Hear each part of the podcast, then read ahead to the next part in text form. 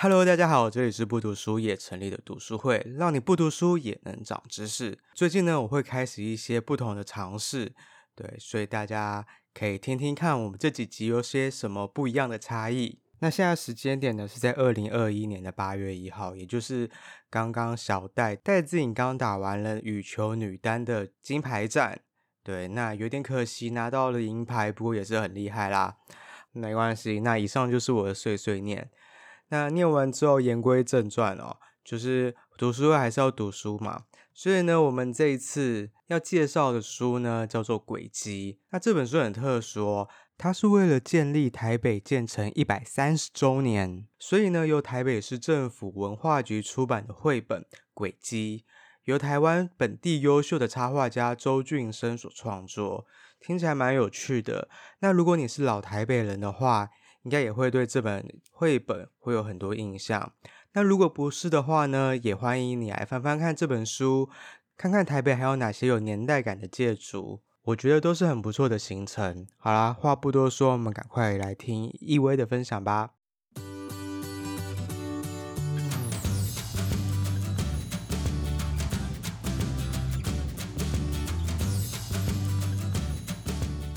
大家好，我是易威。今天我要分享的书是叫《轨迹》，然后它的作者是佩菊周，是我高中的时候的偶像，周俊生，一个插画家。就台湾第一个得那个波隆纳插画奖的作者，然后这本书是他跟那个卫龙艺术合作，他们想要把台北的那个旧铁道的一个艺术专案，然后这本书很有趣，是他是画一个工人，他想要去找这个鸟，然后狗。鸟。狗是他的好朋友，然后鸟是有点就是一个对对。追寻，对对对，然后他。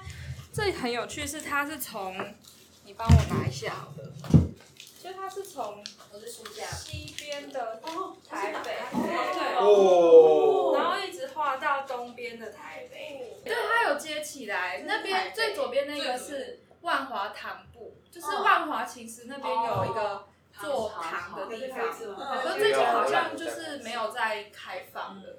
然后再过来的话，它是那个北门那边最近不是有做一个，嗯，对，铁道博物馆。那以前就是因为它是一开始是那个刘铭传的时候就有，清朝的时候就有。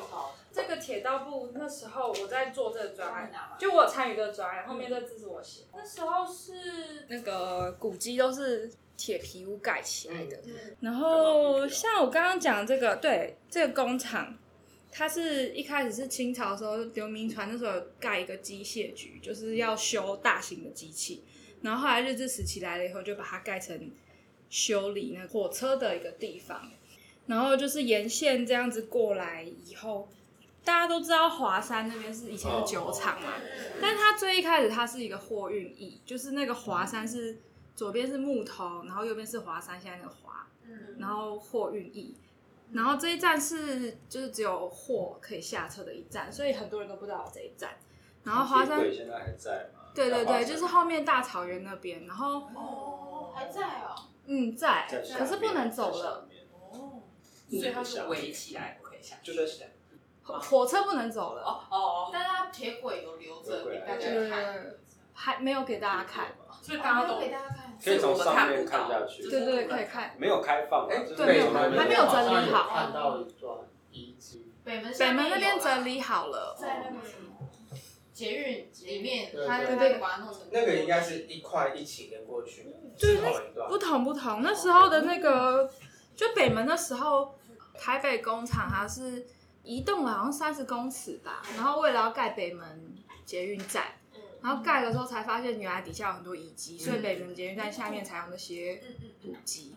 嗯，货运驿这边的话，它是因为以前就是这边就是下货嘛，然后旁边就是酿酒厂，所以那时候整个华山都会是那种水果香味，就南部的水果运上来要酿酒这样子，蛮有意思的。然后那时候的一些火车，就是运送货的火车。就是接下来就是建国啤酒厂，你知道在哪里吗？嗯、在八德路。对对对对对。现在不是变那个台啤的那个酒厂？对，它现在还有在酿酒。嗯。然后它里面最著名的就是两个建筑，是红绿楼。是那时候最台北最高的建筑，好像现在还在吗？在，就是五层楼而已。样子红绿楼。对，然后那时候为什么这个会变成绿色？是因为要好像那时候会有空袭，就是为了躲避空袭，就把它漆成绿色，然后它就保留到现在。现在还有在运作，就是还有在卖酒。然后那时候他们那个阿贝，就是我在查资料的时候，就说有人说，就你可以看到有一些阿贝就是醉醺醺的走出来，因为刚酿好的酒要试喝。就其实我们也可以就是组队，好像十几个人就可以去里面。对，去了，开团了。然后它里面有这个很厉害的糖化符，它是德国做的，好像四十岁了吧，就是全世界剩下十座。然后它就是红铜的那种糖化符。很漂亮，然后这个是松山烟厂，就松山烟厂那时候战争的时候有做一些烟要出货给军官去抽，就是一些小古迹。然后松山烟厂里面留下的一些机具啊，那松山烟厂旁边不是有一个台北机场嘛？之前本来要拆掉，然后最近要改成那台北。哎，铁道博物馆，嗯，很多人在讲，但是他现在在筹备中，可是他已经有部分开放。像那时候有一些建筑的这个地方啊，比较小的那个检票亭，他们就是用轨道去做这个，就工字形的轨道去做建筑，简单的那种建筑。然后其实那个工厂里面还蛮多东西可以看，大家可以去预约看看，好像礼拜三跟礼拜六都有。然后这个是他们的那个员工澡堂。就是就是机具加热啊，或是在工作的时候会有一些热的水留下来，就给员工去洗澡。然后那时候好聪明哦，不是会有毒吗？对对啊，是是冷却的水，对啊，是废水，冷却冷却的水，冷却机具哦，冷却积聚的水，对对对对对。然后那时候因为这个是，这个是那个日治时期的时候。因为刚前面不是有讲一个那个台北铁道部，因为这个铁道部太小了，然后因为台北的铁道化正在铁道化，所以就开始搬到这个地方。然后这个地方现在也荒废，好像一去桃园还哪里我忘记了。然后那时候就说是查资料的时候就有看到说，因为是日治时期，然后你要做铁道的工作，其实是很。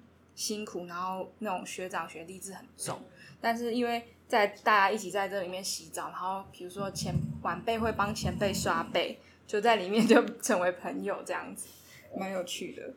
其实台北市还蛮多古迹的。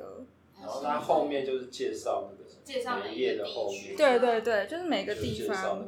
好可爱，小故事，好有趣哦！现在建这些都还在。建国百年，他现在在做台北市的那个怀旧的一个就是计划案啊。台北市现在在，所以这些东西都都还在，对不对？也不是建国百年，对，就是那时候其实是争取的啦。像那时候我好像一五年吧，还是一四年，那时候台北机场就说要拆掉，因为就是地段还蛮好的嘛。那时候好像是有开放一个礼拜还几天，大家可以赶快去参观。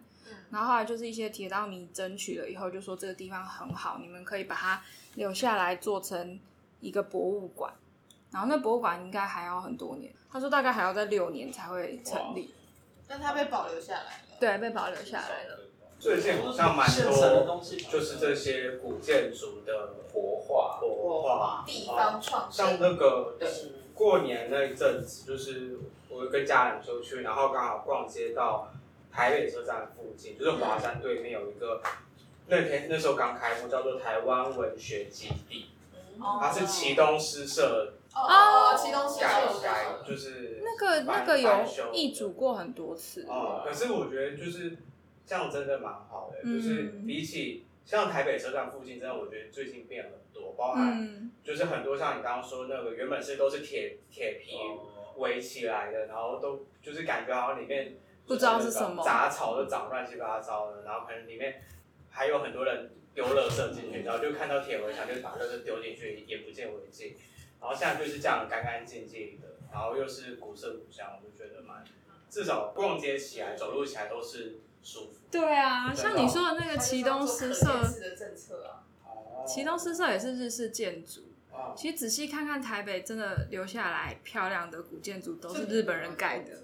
然后像这个这个的风格，就是有这个横式。哎、欸，我那时候去旗东诗社的那个导览员跟我说，就是日本人不是很会洋化的东西，就是日日式化嘛。然后那时候一些就是留洋的建筑师想要实验一些比较新式的建筑，就来台湾盖。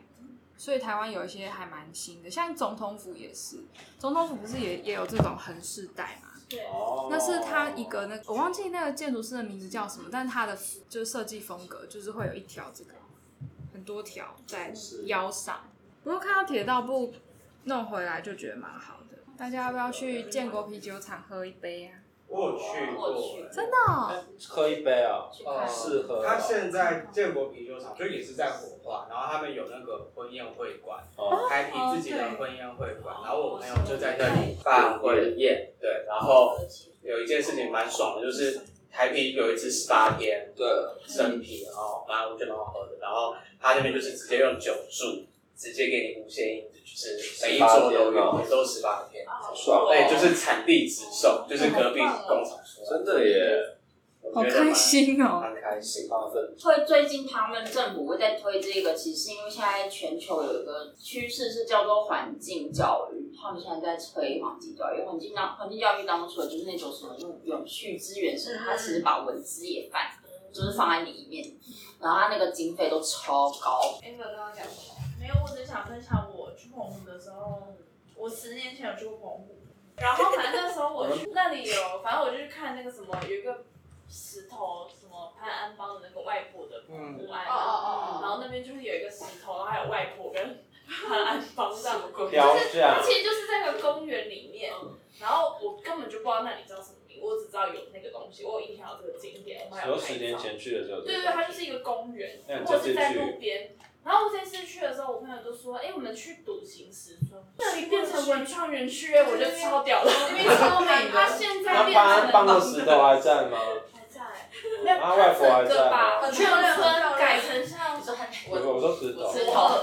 是啊。我觉得是博尔，我觉得是变成博尔，而且很多小餐厅。对，但是对我来说会觉得很观光，很超级，因为它那些墙涂的那些，就开始大家就会跟那些呃画一些很古色古，就是画一些可能以前那种干妈点的那个什么长椅、还有油桶，对，大家就会坐在那个长椅上面拍照。售票口。好像不用去澎湖，对对对，对我来说，我就会觉得哦天哪，这就又变成一个商业，然后又太过去，去脉络化。抓不住这个到底要，可是那搞不好是在地的，我没去想要这样。大家知道我在讲之前知道那些吗？不知道，有些知道，有些不知道。嗯，对啊，像万华唐不韦完全还没去过啦。那我刚刚是说来台北市一日游啊，就大家找时间一起去台北的旧铁道探险吧。好耶！听完一威的分享，有觉得哪一个部分特别有趣吗？等疫情再解封一点，相信大家就可以开始出去玩了。有机会的话，不妨去拜访一下绘本上的这些地点。或许会有让你有意想不到的收获哦。那这个礼拜我们也会在我们的 Instagram 上分享一些这本绘本里面的一些插图。有兴趣的话，欢迎追踪订阅、分享我们的 IG。如果可以分享给更多人，那就太棒了。好啦，那我们这集就到这边，我们下次再见喽，拜拜。